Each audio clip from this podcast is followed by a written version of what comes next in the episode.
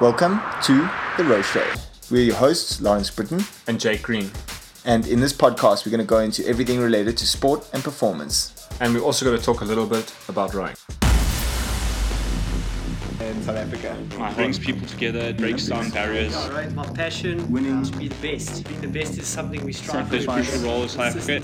Compassion. Great life. passion, fiction, Gold. ultimate goal. Glory, relentless training, pain. Paying. Hello, ladies and gents, and welcome to another epic episode of The Row Show. As always, it's myself, Lawrence Brittain. And it's Jake Green. And yeah, we're really excited to be, be back. And, and this time around, we are giving you guys the intro um, to Noel Donaldson Part 2.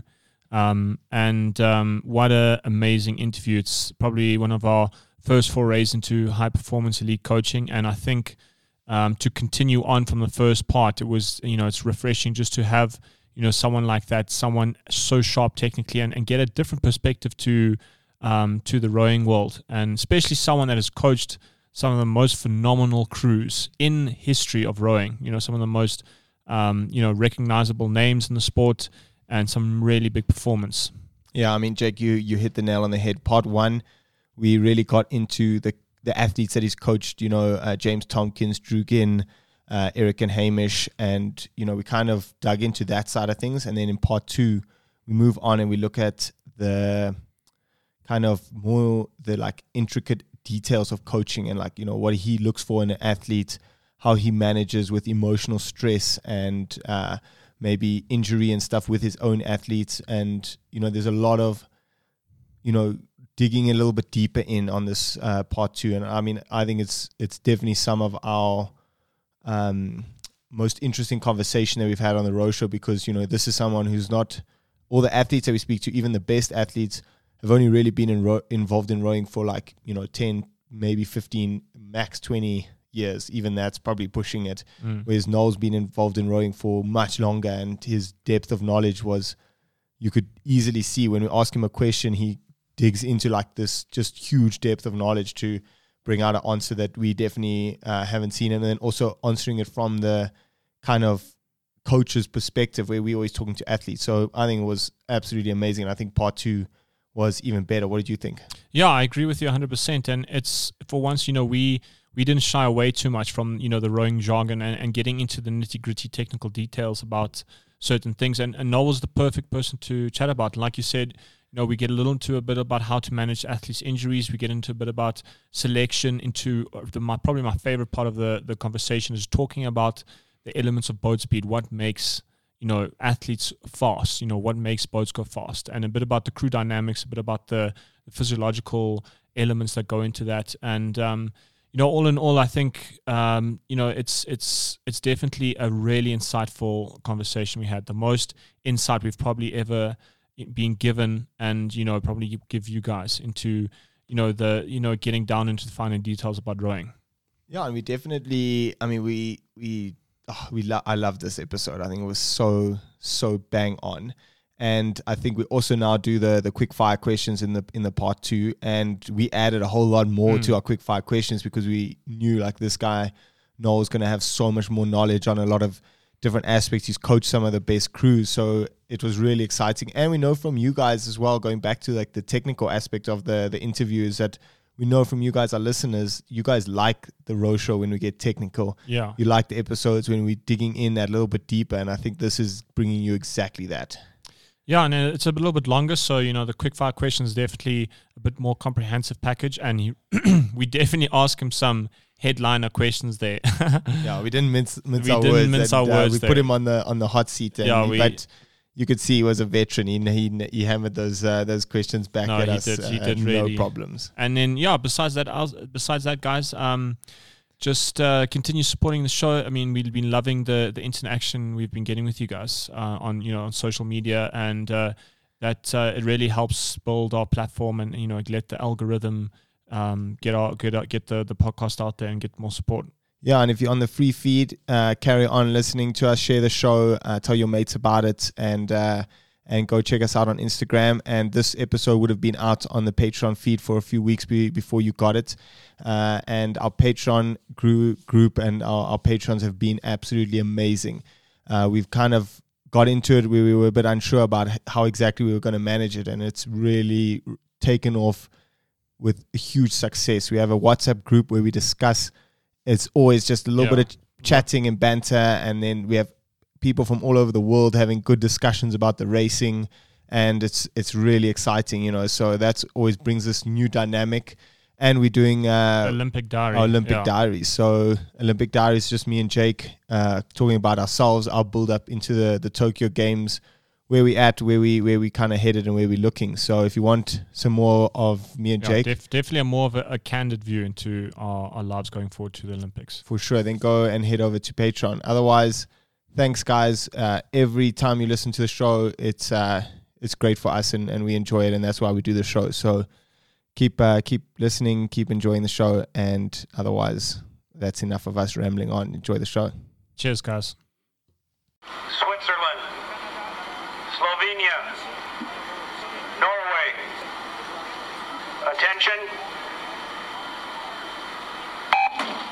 So going back to to rowing and going back to to coaching, then when you're looking at a crew or, or when you're trying to select a crew, what are you looking at? Or, or say you like you you get put on the water and you get uh, first look at a at a boat rowing. What is like the first thing you're looking at and uh, for an athlete rowing in a boat? Yeah, it's, it's a good question because I, I do believe it's a very data-driven sport, and um, you know we've we've sort of grown. Even in the very early days, you know, we were doing biomechanics. You know, we we were doing lab testing. We were, we were doing things. You know, in the in the beginning of the oarsome foursome days there too. So it's a, it's a data-driven sport at the end of the day. So you're aware of all of that. So you need to know that your athletes have got some you know, meeting a lot of those benchmark type parameters, you know, or, or you're not in the game. So once you've got some establishment of that, you know, I'm probably a more slightly more artful type coach in terms of what I'm looking for in terms of the boat and everything. Boat run, I think, is really important in terms of collective, but as an individual, it's probably the ability of how can we make two people work well together? How can we make four people work together? You know, what are their attributes? Not only technically but mentally. You know, will, will this actually work? And and in in Australia and in New Zealand, and there's, there's some changes sort of happening now too. Crews were selected, of course, by selectors. You know, people who weren't with athletes on a daily basis, and um, and so therefore they're they're making a judgment. You know, with their experience and very knowledgeable people, but sometimes you know, as a coach, you you know more about it. You know, you know the physical, the technical, the mental, and so you know, coaches probably have got a really good ability at working out. Well, how do I work with this individual so that they work with someone else in in a meaningful way? And, and the thing that you have to be probably careful at, and I've probably got wrong every now and again, is where you let your gut run too much, or you're trusting your own ability as a coach not that you like a person more than someone else, but you you have this sort of instinct that you think that athlete's going to be the person that you need is going to suit that particular uh, situation, and you're knowing at times you're probably behind the scenes crossing your fingers and hoping that they're going to deliver. You know that, um, and if they do, you know you've made the right call, and if they don't, you know you're then you're then left defending the reason why you put them in, or you know uh, or you might make an excuse for why you know why you, you, why you put them in and why they didn't perform or whatever it is. So there is, yeah, it's it's not that easy to look at all the different parameters of an athlete and work out who should be with who and, and, and what their particular attributes are. But um, on any given situation, any one of the key things of you know mental skills, technical skills, or the physical side of it could can rule the day in terms of your decision making about why someone should be where. So, and it could be the, the weighting of those percentages could change within the individual or in any campaign as well there too. So. Um, and, and that's why you've got to keep an open mind on you know what everyone brings to the fore. You, know, you guys aren't robots, that's for sure. Yeah. Uh, yeah, it's, a, it's an incredible challenge because it just it, you know it demonstrates that uh, if you look at the you know the parts of the athlete and then the, rowing that makes the go fast, it's uh, it's a really complicated story about you know what things go in play. Like okay, he's really strong, um, but you know he's he does something in the boat that m- maybe is not conducive to making the boat go faster. Then you might have someone smaller, but is really good at making the go fast. So it's it's a really interesting story of like you know what things go into the rowing boat that actually improve the speed, and you know what things might not be on paper might look really good, but actually detract from the rowing itself. Yeah. yeah, yeah. I think there's. Um, I have a couple of sort of sort of anecdotes here in working with uh, um, Tim McLaren and a couple of other coaches in the in the late nineties. There, we were doing some biomechanics on all the senior sweep men, and it was a, it was an early season camp, so it, it didn't matter if we got things wrong necessarily. But um, after a few days of camp and we collected all the data there, we decided we would put crews together based scientifically. You know what what what we thought. and we were happy to be wrong. Um, and we were, you know, so we put together what we thought was the number one boat, and this force curve is here, and so and that strength there, and you know, and these were all good athletes. So all you know, athletes have been on the national team before. So that post and row stroke, that three, that two, that bow, you put them out there, you go, oh shit, that didn't work, you know. And we were we were quite prepared for it to, to fail on us as well there too. So that was a really good lesson to know that yes, it's really important to have all that information, but it doesn't necessarily mean that it's going to work. And on any other given day, it may have. It might have just blown everybody away there too. So I don't think there's any right or wrong necessarily in it. And the other one would be talent identification programs. You know, the world is sort of probably historically been quite strong at trying to identify you know, tall athletes and you know, the, the, right wingspan and the right you know, physical capabilities, and you traffic light them into you know, green, orange, or red. And uh, you know, you're always trying to re- recruit the kids that have got what you would seem to be the attributes that will make them a great rower. Um, but then along come the people who uh, don't fit into any of those things and kick the behind of all of those people who do. Yeah. You know, so so I, I think it, it, it's worth going to look for what you think are the right type of athletes. But at the end of the day, you've got to keep an open mind, you know, and there will be other reasons why athletes will come out, come along and, and, and supersede, you know, the athletes that you think have got all the gifts uh, because they just better competitors or whatever it might actually be, or they blend with someone better and the like too. So again, we have to be open minded about it and give everyone an opportunity. Mm. Yeah, and it was. Uh, I mean, you're just talking about uh, when we interviewed. Um, was it Helen Glover? And then she made it through the, the British Talent ID program, but she only just snuck uh, snuck in on the height. Uh, she was actually under, she the, was height under the limit, Yeah, and she, I don't know, she kind of wangled her way into it, and then is probably one of the most successful uh, Talent ID uh, athletes that they've ever managed to to find. So you you're bang on there. That just because you don't fit the the mold doesn't mean that you you're not going to have what it takes to to to get into the boat and make it uh, really really quick. Mm. And yeah, de- definitely. And you look at a couple of classic examples: the Norwegian double, tall, skinny, short, wide. Um, Rob Waddell rowing with Nathan Cohen in in Beijing. That, you know, those sort of crews there that um, uh, you know, you think, how could they possibly row together? And they do, and they do well, you know. So, um, yeah, keep an open mind is really important. So then, uh, on the flip side of like, because you spoke about the art of rowing and, and how you're watching athletes, and it's and it's uh, we've spoken very technically, uh, but let's go on to kind of the the the the setup of the boat and the, the, the rigging side. So uh, we watched uh, an interview with you when you spoke about how rowing was very therapeutic for a, for a coach, but uh, there's also an, an, important element to it. And and uh, yeah, talk us about how important you think the setup is of the boat and what kind of the most important parts of the the boat setup are for you. Yeah, well, again, I think each person is uh, is different. Um, uh, that, that is one area where my ego gets away with me probably there too. You know that, uh, and it might be because I was a cox and whatever. But I like tinkering and yeah. I like to- I like toys and all those things. In that video, and sort of talk about my hardware store visits and the like uh, there too. But I, I go on the premise that if you know that the boat is rigged correct what you think is correctly. You know, if the if the numbers all match up and it's rigged really well and the like, then at least you take that variable out in terms of why the blade's going deep or.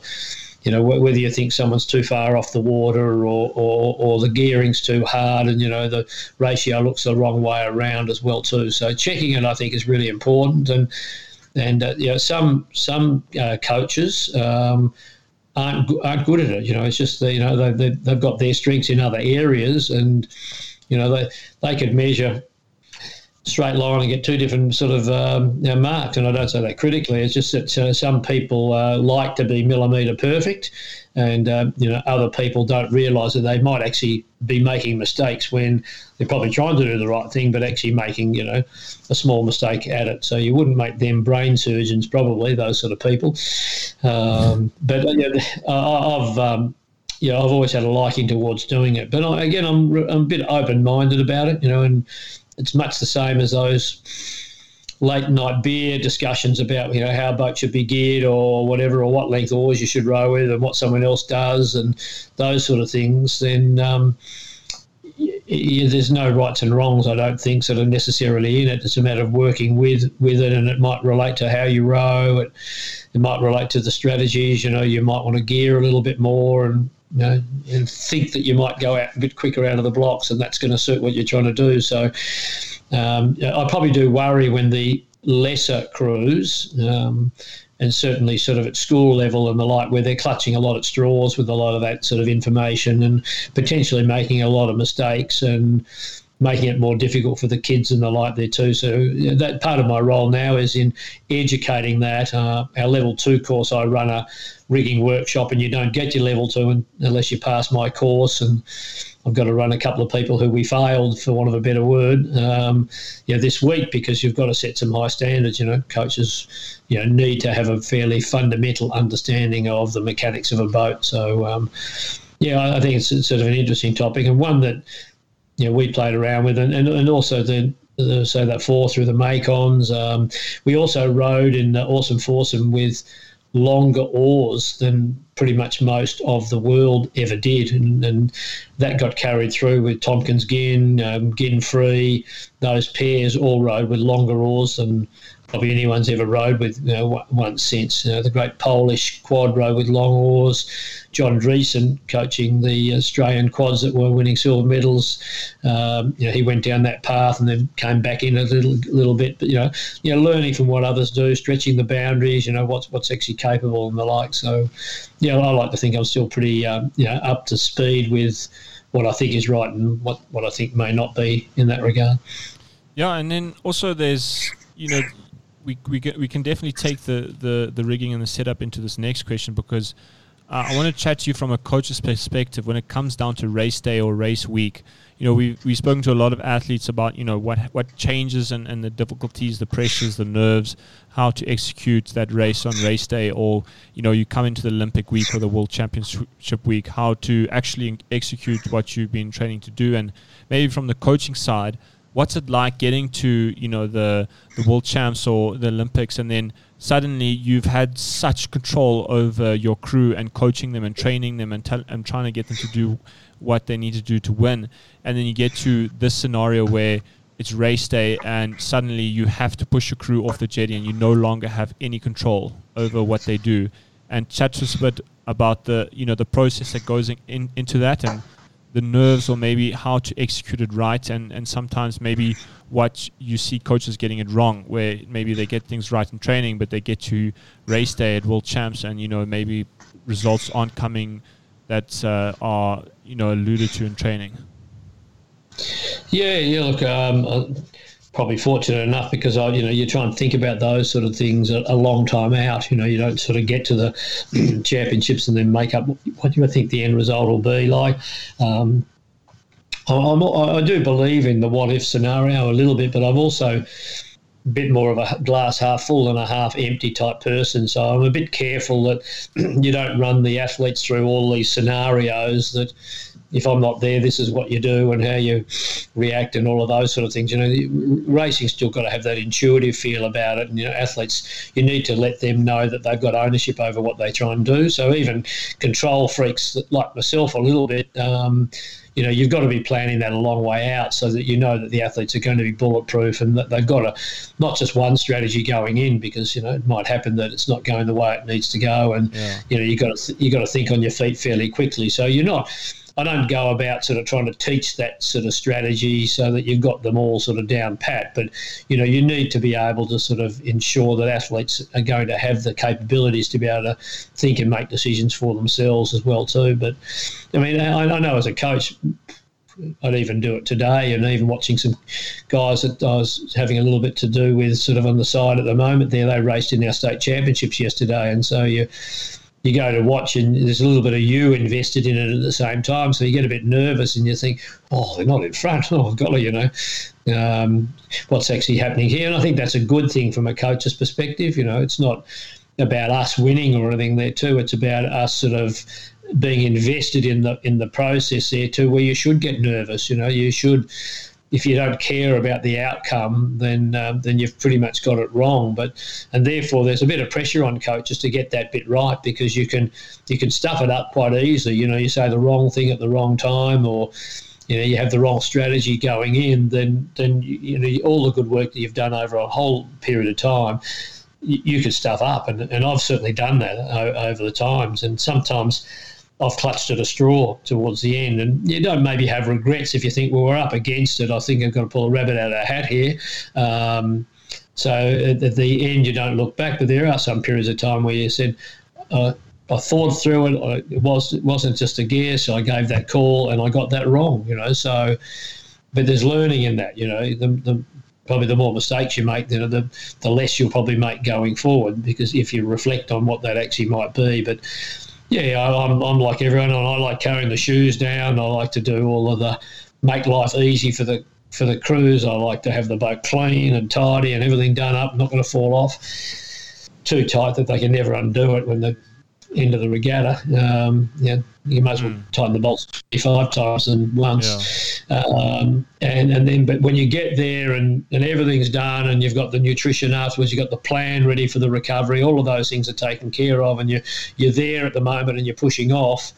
Then uh, it's a helpless sort of pe- uh, feeling for a coach. But if you know you're well prepared, then you know your nerves turn to a little bit to excitement and the like, and you know it will be what it will be. But I think you need to be invested to that sort of period and no athletes have that ability that they don't need you when they actually go out there as, as much as you want to stay with them as much as you possibly can. But uh, that, that's very much an individual thing. There'll be some coaches that are really, really low key and whatever, and doing just as good a job and got a different way about going about it. So I, I, wouldn't pigeonhole someone in. This is how, as a coach, you need to be thinking, feeling, whatever, yeah.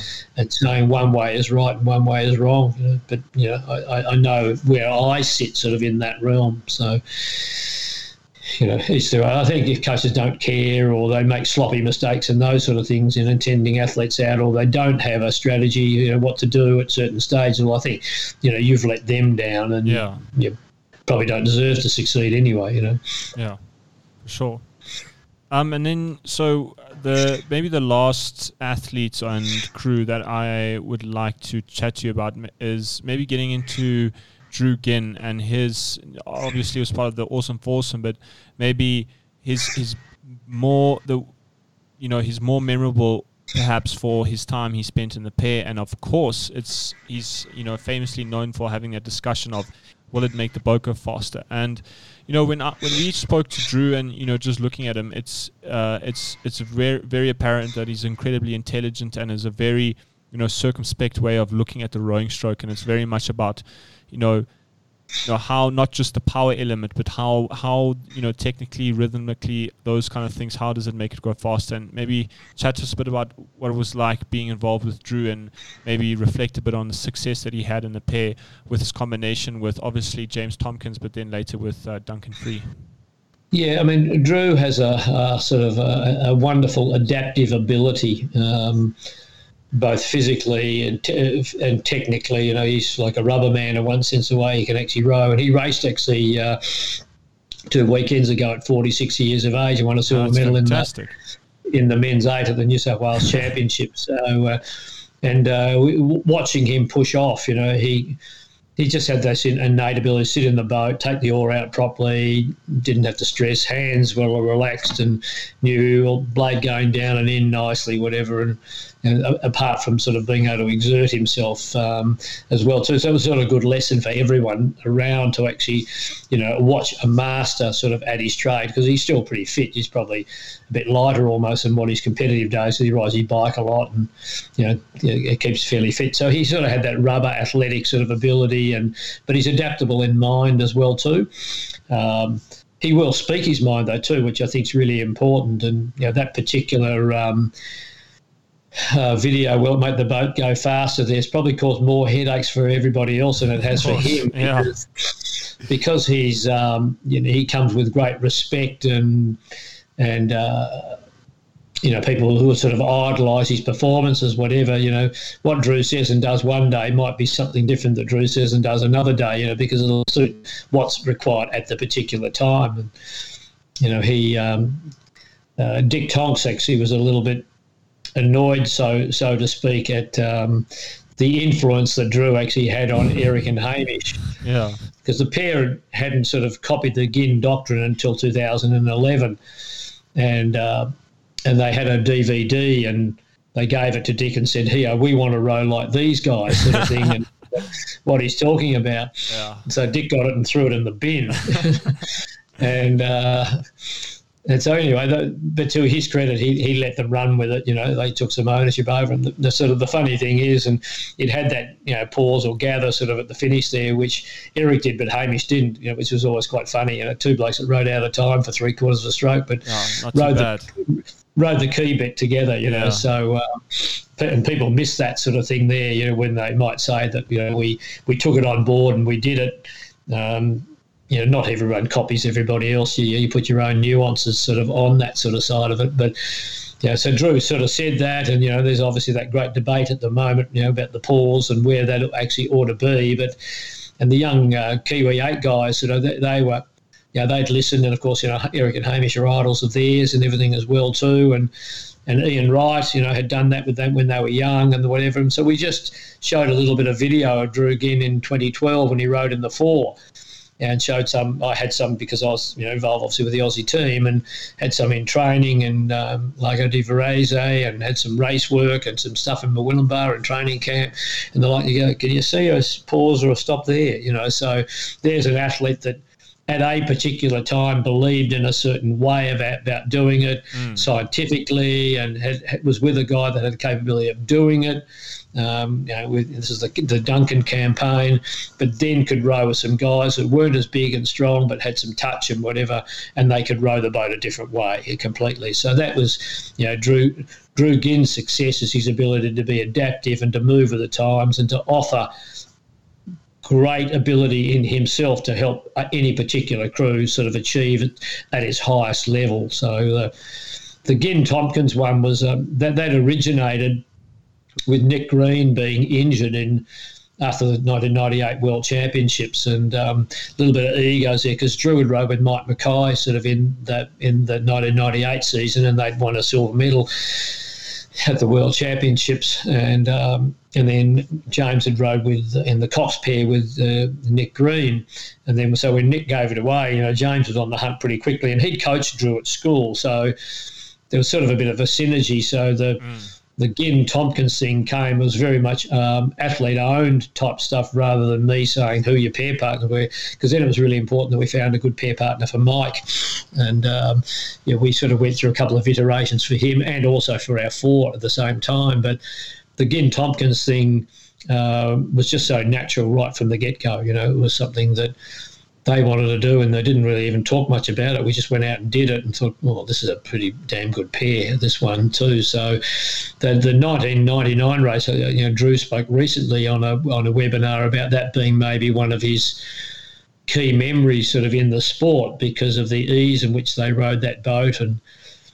That was at St Catharines in uh, in in Canada, and uh, they had a big screen where everyone watched on the island and uh, the way the camera went at the thousand metre mark, they came into the screen ahead. They went out of the screen, so there was a moment for a second or two. No one was in the screen before second place came along, and um, and you could in the room you heard this oh you know Yeah, sort of devastating. and it wasn't quite that sort of like first thousand blast. It was just them, you know, just in their rhythm and moving away quite well. And you know, they uh, James never necessarily finished his races sort of super strongly. You know, he did what he needed to do to win, but they were sort of well under world best time pace at that particular time, and we're only two seconds outside of it in the end, and not super fast water necessarily. So that was a great pair, and it's a pity they didn't get to race in 2000. because, You know, Drew hurt his back in in training after that particular race and um, came back. They won a World Cup in 2000 in Vienna. Um, and then in in uh, in Lucerne at the heat, he rode the warm up at the Rotsee and went up and rode to the, the start and came back and his hand went in the air. And we knew and we were all prepared to put the spear in and, and we did. And sort of that sort of ended that part of um, his campaign. So, but because they've been so good, you know, time he was recovered and repaired, whatever they wanted to give that pair another rattle. And and uh, at that stage, I'd moved into a head coach role, and Chris O'Brien had worked with me. He said, "No, you coach these guys in the pair," and and, and so they you know did a really really good job in that, that the next cycle. They didn't actually want to race 2002 in Seville, uh, but I made them for want of a better word. Said, "No, no, you need to get back into international competition Yeah. again." And they rode reasonably well, came fourth in what was well best time, sort of at the time um, there, but it sort of probably rattled the Poms enough a little bit there that when they knocked them over the following year, it was uh, uh, we might go back to the four, I think. So. Um, so when you're good, you, you can sort of dictate what the opposition do a little bit there too. So um, so I wouldn't say they had an easy 2004, but by then they'd reassert themselves as the best pair. Uh, and of course, you know, James was getting on a little bit, but he still sort of had one more campaign. And, and, and out of a conversation on a boat cruise at Lago di Varese with Duncan Free and, and, and Drew, they had a bit of a chat about the future and that sort of stuff there. And that sort of, they remembered the conversation. So an opportunity got to um, uh, get with Duncan. And Duncan's a bit bigger and stronger than James. So the, the nature of that pair then be, had to be a little bit different in terms of what Yeah, they did. course. And and they weren't training it every day together because they lived in two different cities and the like. So, um, you know, really, really good plan was put together by them and Chris. And you know, my job was to pay the bills, basically, fly them around, um, and those sort of things. And they, they had a really you know, great campaign in that next Olympic cycle there too, which also culminated in Drew's back going again in. Um, in Beijing, but getting through, you know, having enough on board to be able to get through and, and win that race. But it was a different natured pair too, you know, because if you look at the biomechanics of one pair, you're looking at the other, you know, it was yeah. sufficiently different. But again, Drew's ability to adapt to um, to the partner and row that that particular way, and and then he has a you know a final campaign coming back again and rowing with some young guys in a four and and getting a silver medal. So you know, an outstanding career, uh, you know, and, and adaptable all the way through. Yeah, I mean, Drew spoke about it a lot about the difference between those two pairs and like how technical and smooth and and easy holding race uh, race speed was with Tomkins, and then with uh, with Free getting in the boat with with Duncan Free was just so much more powerful, and like their top speed was much quicker, Yeah. even though they had to finesse a lot more. And I mean, like I, you can watch uh, any races with either of those combinations, and there's differences, but they're both rowing really long, really smooth, awesome strokes. But the question I have is about the injury. So, like, obviously, Drew is suffering like huge injuries and missing home Olympics uh, from the one injury, and then struggling through Beijing with the with the other one. How do you deal with kind of big setbacks like that with your with athletes, and like how do you kind of manage their I don't know motivational expectations when they're going through injuries, or how do you Sorry. no, no, no worries. Or how do you, um, and and maybe also on the other side, like when it's selection and you have to kind of cut athletes off the team, or you know choose choose crews. How do you deal with the the kind of harder side of, or at least from an athlete's point of view, the harder side of of uh, elite sport? Yeah, I look at the first thing is if you don't understand the emotions of it, for, for like from your guy's perspective there too, then then you you get it wrong, you know, completely and utterly. And um, you know, you, you're invested so much in it there, and and likewise your families are, you know, towards the end when perhaps you know you might be married with kids, whatever. You know, it's it's a journey that you have to have a really clear understanding and appreciation for, you know, everyone's investment and time and the emotive sort of side of it. And if you get too callous with it, then um, then that, that ends up that can end up really in a, in a sad sort of situation. But um, yeah, there'll be periods of time where you don't think you know you can retrieve people back again, and the clock t- clock. That's the thing about sport. You know, the clock's always ticking. The event Yeah. will always be held. Well. Maybe not with the, the Olympic Games. They might move the move it a year, but generally, you know the date of the competition, and you know you've got to be fit and healthy to be able to contribute to your best. And sometimes hard calls have to actually be made for the best interests of the individuals but also the you know also the crews. But um, you know generally when someone gets injured you know you're looking at it say well what, what's wrong?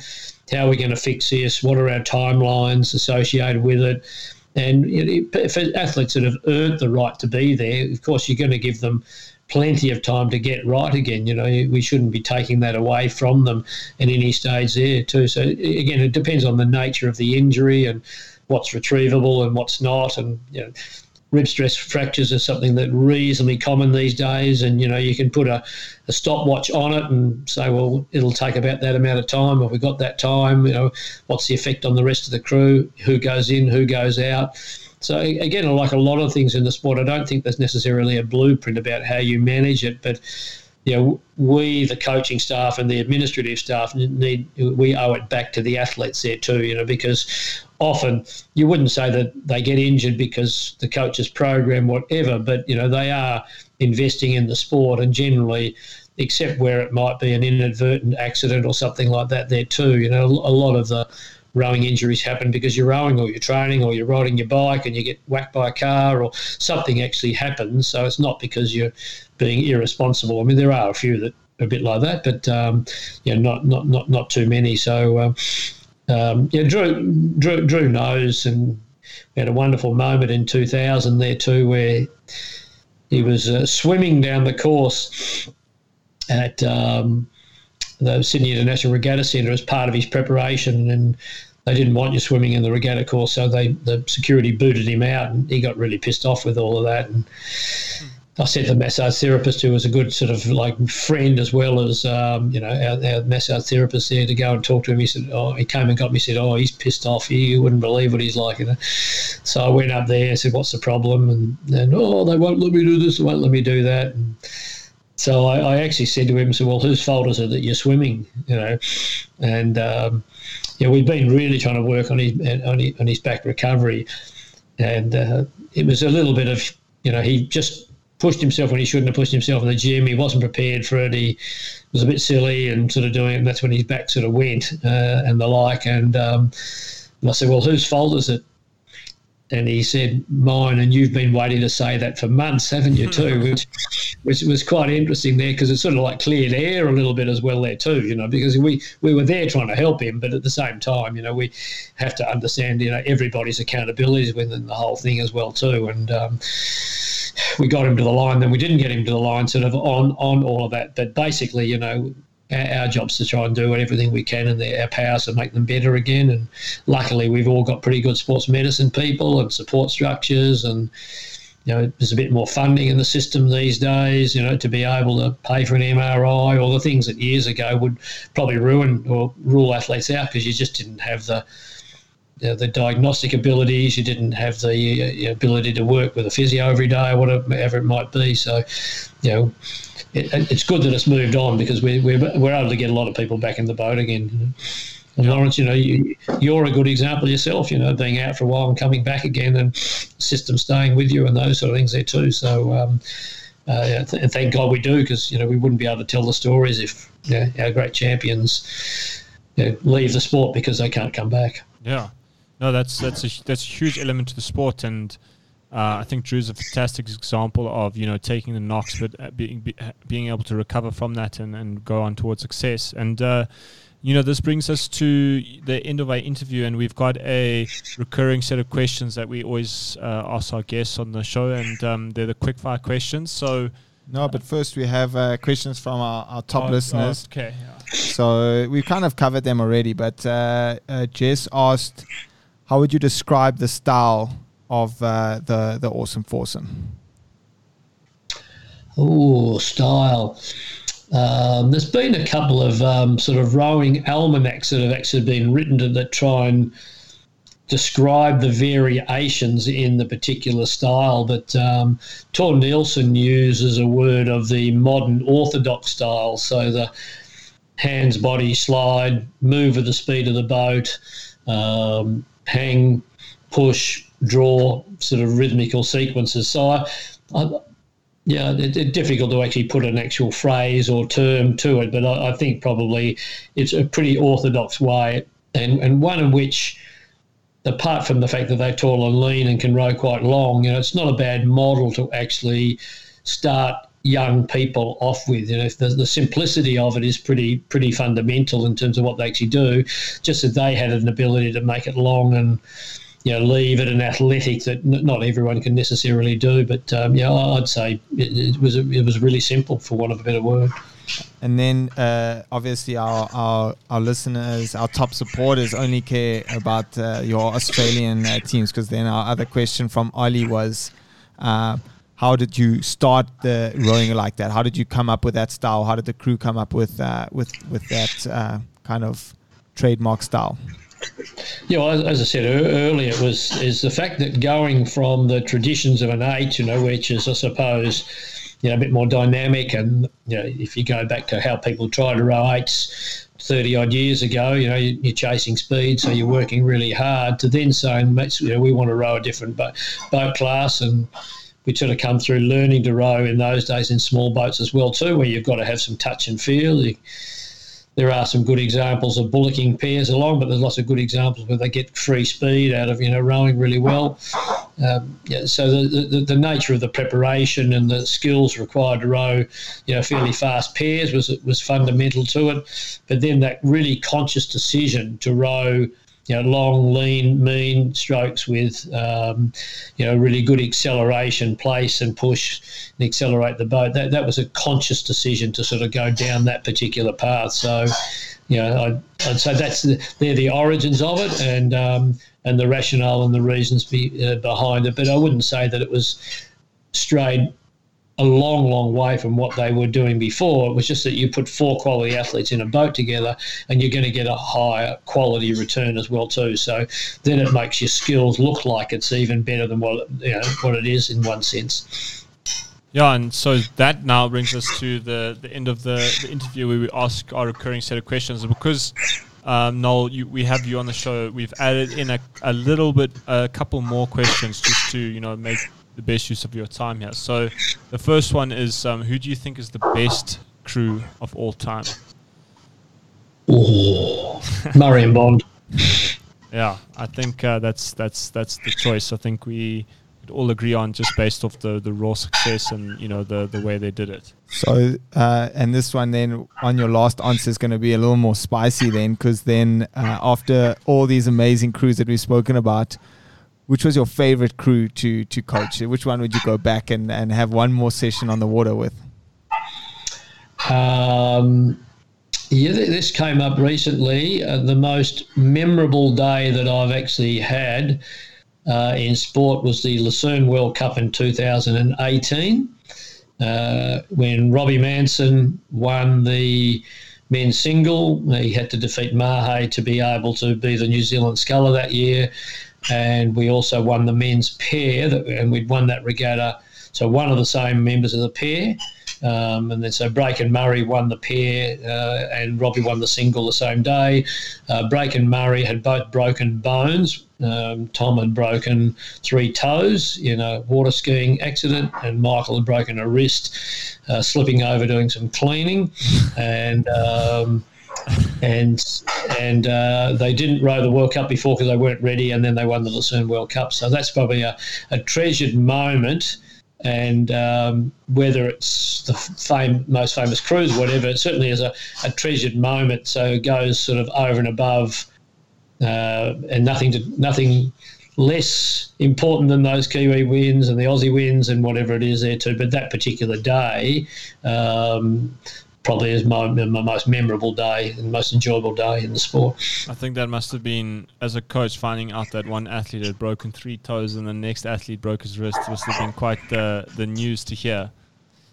Well, they were three days apart. So Michael had uh, broken his wrist and Tom and I had actually been into hospital to see him um, there, and it was Easter time, and one of the guys in the Kiwi Eight was uh, getting married, so it was his buck's turn.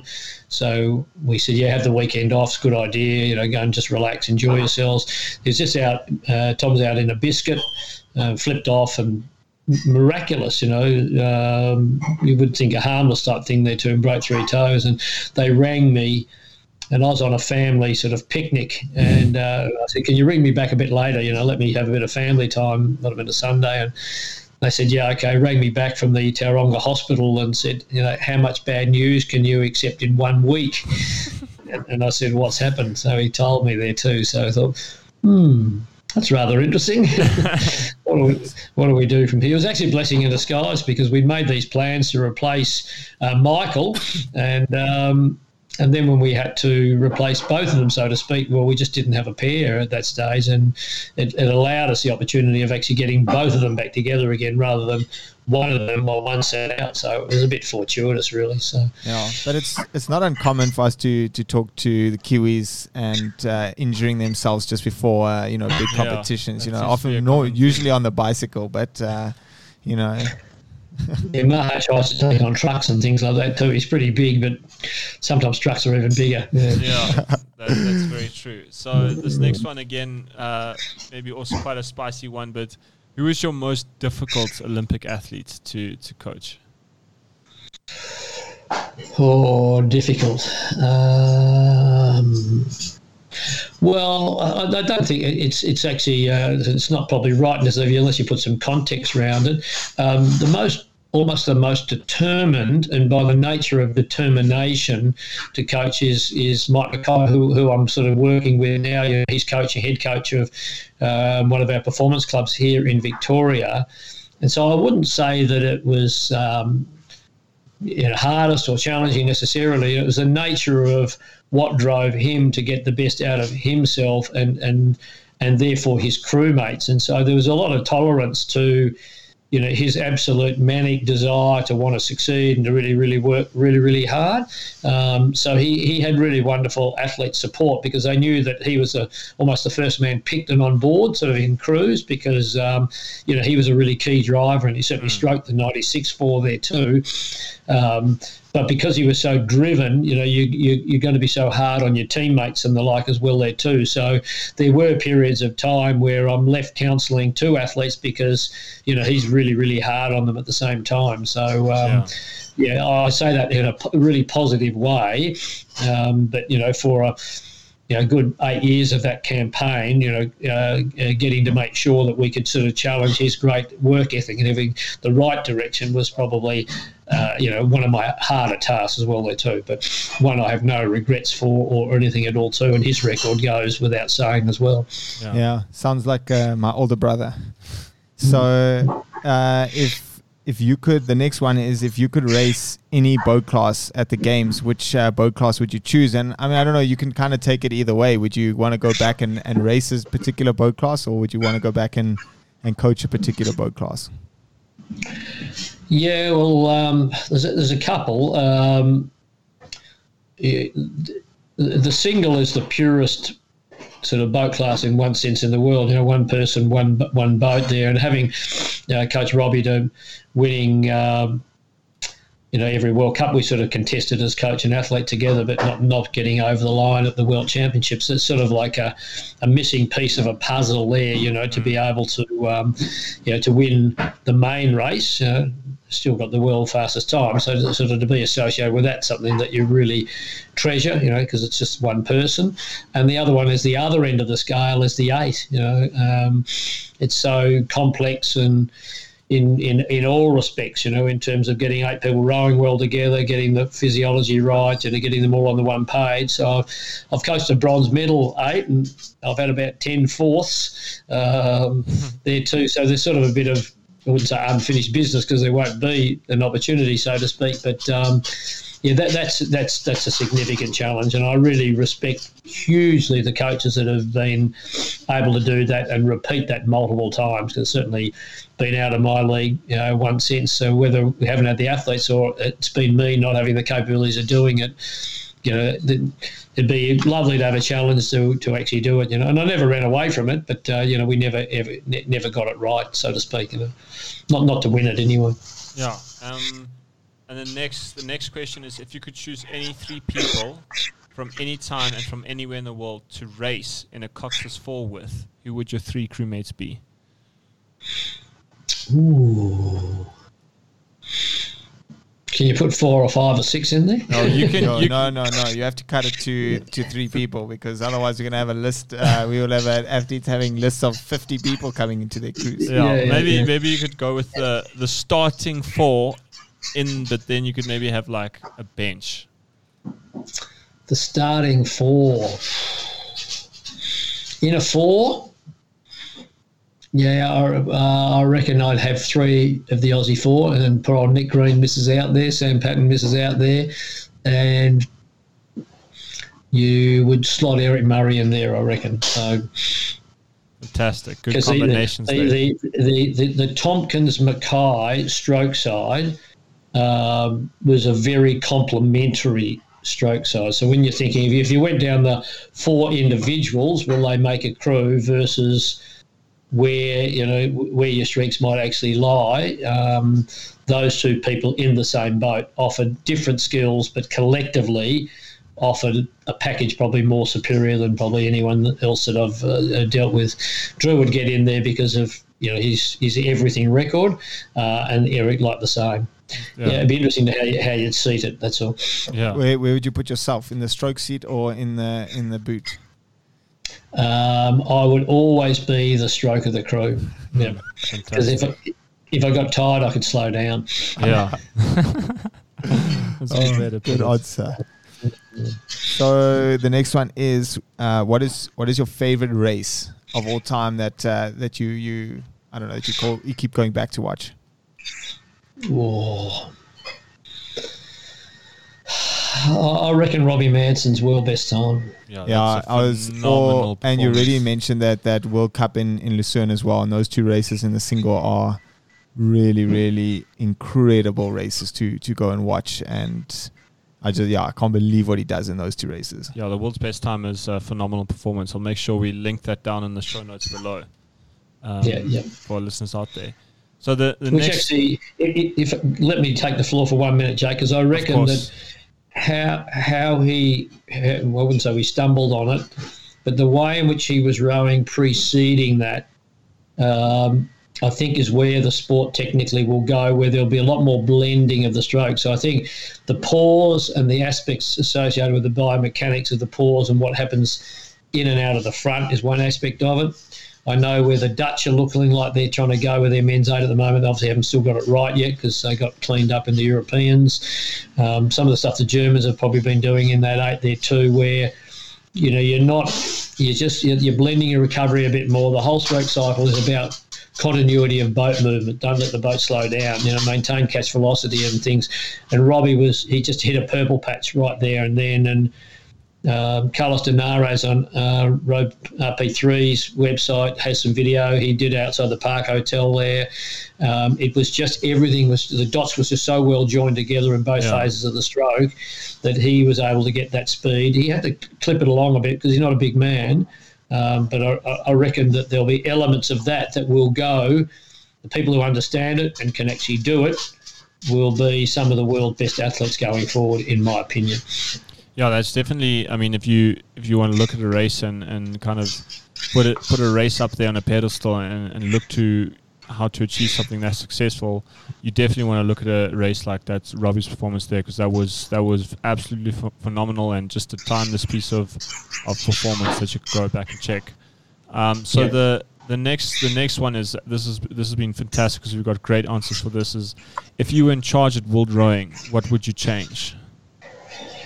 Um, I'd give people like uh, you guys and Down Under, um, collectively at the moment, uh, rowing down under.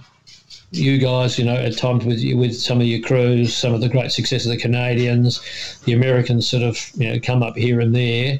Um, I, I would m- make it less a European centric competition and turn it into a world competition. Yeah, and that's it's that's actually a, fantastic answer because I mean now it's immediately apparent that the European nations have got a massive advantage over the, the nations around the world because of the COVID and restrictions of travel. That you know, if there's there's any sort of racing that's happening in Europe before the Olympics happen, you know, it's just a huge advantage for them, and it would be fantastic if there would be some sort of way to get you know the racing more diverse and spread across the different nations around the world. Touche. So, um, yo, this one is uh, the big one of uh, of rowing, and uh, you know the one question that everyone always asks is, "What is your your best performance on the 2K?" So on the on the ergometer. So. Uh, I don't know if you've had uh, uh, ever done a ergo trial or if you you've done something similar to an ergo trial. You know there was some diabolical um, schemes out there from coaches back in the day, Yeah. and uh, I'm yeah, possibly even worse than the ergo. Yeah. For me, myself personally, physically, um, my PB on the erg is uh, just under eight minutes. So, you know, being able to hold a split under two all the way, I thought was quite a memorable uh, achievement. Um, I used to always take the coxswains on over 500 metres, and if they didn't beat me, then they had to do the 2K. Uh, and and because I had 15 kilos on them, I would generally do it. But I, then when I got a bit too old, slow, and fat, and I got beaten, I never did that again. So Yeah. I, I didn't think the idea of doing a 2K. I, in fact, to be honest, I just it's a stupid sport. Why would people ever row on an Yeah. I just got no idea. So, whenever I get, jump on one for fitness now, I'll, I get about two minutes in and I go, "What am I doing this for?" You know, why don't I just get on the bike or go for a walk? You know, it's a stupid sport. So, uh, no, they're pretty necessary evils, I think, actually too. But um, uh, I certainly haven't had the same sort of uh, workouts on them that you guys have. So, um, um, I'm a bit of a wuss behind the scenes there too. So, Yeah, no, the the ergo definitely is uh, the machine that will humble you very quickly, and I think it's uh, even for us, it's you know it's a nightmare sometimes to get on that thing because it's the most honest piece of machine that you can get. You, the The screen is directly showing you what kind of effort you're putting in. There's no hiding from that thing. Yeah, yeah, yeah. Yeah, classic anecdote for Murray and Bond is, you know, they're pretty good on the machine. Um, and, uh, you know, Eric would always seek a challenge. You know, he, he actually had no fear on the machine and he was really analytical sort of on it for what he actually did. We set a workout for them one day, I think it was five um, six minute pieces uh, on the erg. And he said, no, no, I'm going to do five 2K pieces on the erg. And we said, well, okay, if you really want to, it won't be. And his reason was he wanted to go sub six minutes for every piece. So if you did six minutes, you could have easily done 1990 or whatever it was. So his self determination in those sort of workouts was, you know, because he liked pushing himself really hard. And on the odd occasion, he wanted to go for a world record and he'd certainly make sure everyone knew it when he got it and those sort of things there too. But, uh, you know, Hamish wasn't quite as sort of happy, but he, he, he once he got into it, you, you wouldn't stop him on the machine either as well too. So sometimes he'd go, "Why do I want to do this?" But you knew when he'd taken stroke one, you were Yeah, going to get the best out of it as well too. Yeah, yeah.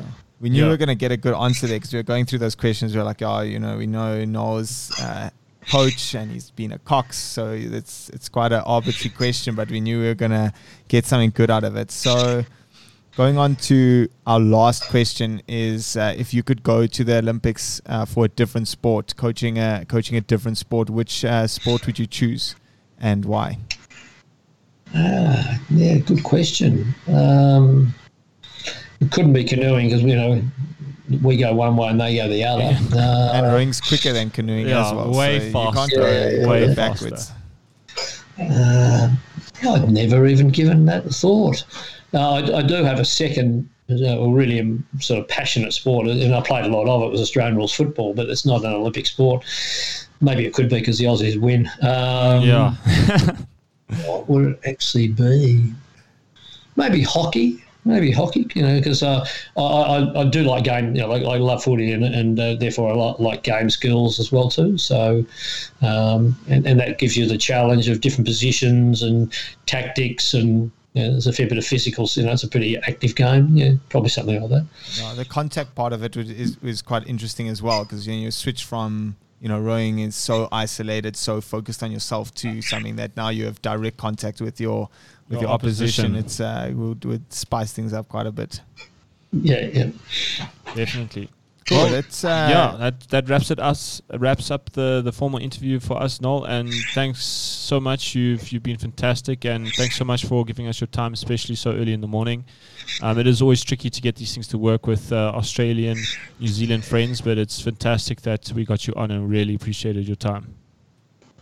Thanks, fellas. We had a bit of a false start last week, and um, it's a busy time of the year actually over here. We're right in the throes of our domestic season at the moment. We've got regattas every weekend and trials coming up. So, uh, thank you for your patience at the same time as well.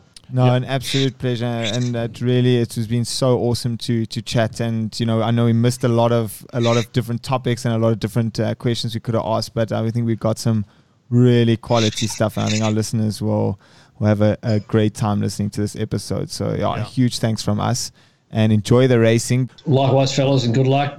Keep rowing well. Yeah, we will. Thanks a lot, Noel. Cheers. Okay, see you, boys. Sweet. So that is a wrap of Noel Donaldson part two. And what an insanely cool episode. Oh my word. I still I'm gonna have to go back and listen to that again a few more times to to really get all the knowledge that uh, Noel dropped on us. And Jake, what did you think? Yeah, I, I love the episode, and I think my my favorite part of you know both parts, not necessarily in the second or first part, but you know he he talks a lot about when he talks about his experiences in rowing and, and draws a lot about uh, what he says. It's it's often in reference to the crews that he's coached in the past. You know the names like Eric Murray, James Tomkins, Drew Ginn, um, and it's it was amazing hearing him talk about those athletes, and you know it, it gives you a, a different you know he he gives a real unique um, look into the characteristics that made them so fast, and it gives you a really good understanding about what they brought to the table. And that's probably my favorite part about the interview is just you know what he says about rowing and how he how he references the crews that he's coached in the past, and it was great to hear about that.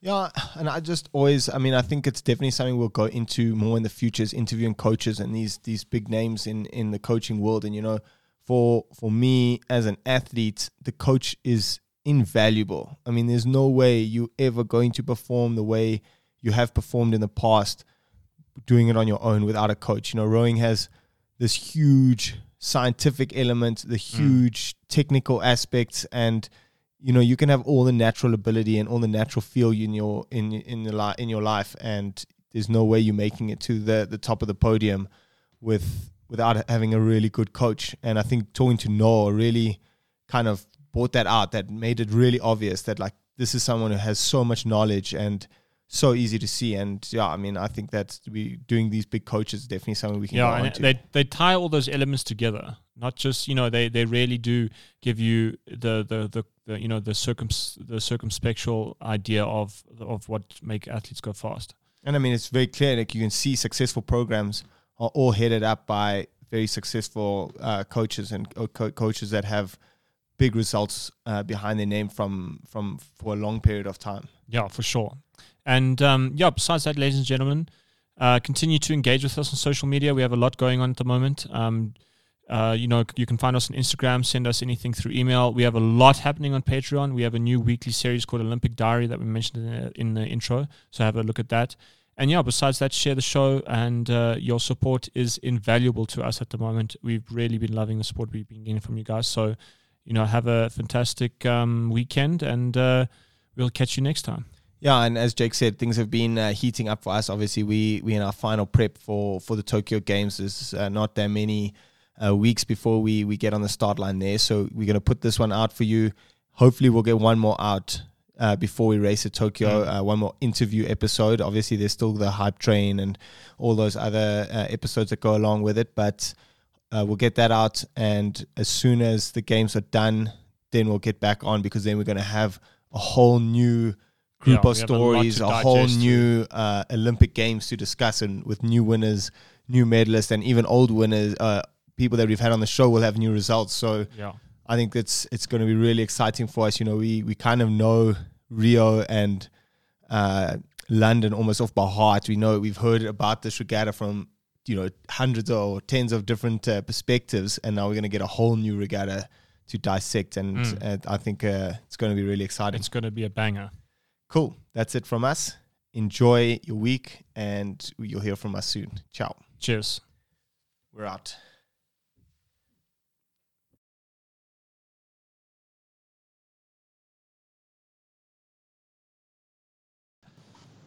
Oh, Murray and Bond. If the boat, if it, uh, you know, how, how,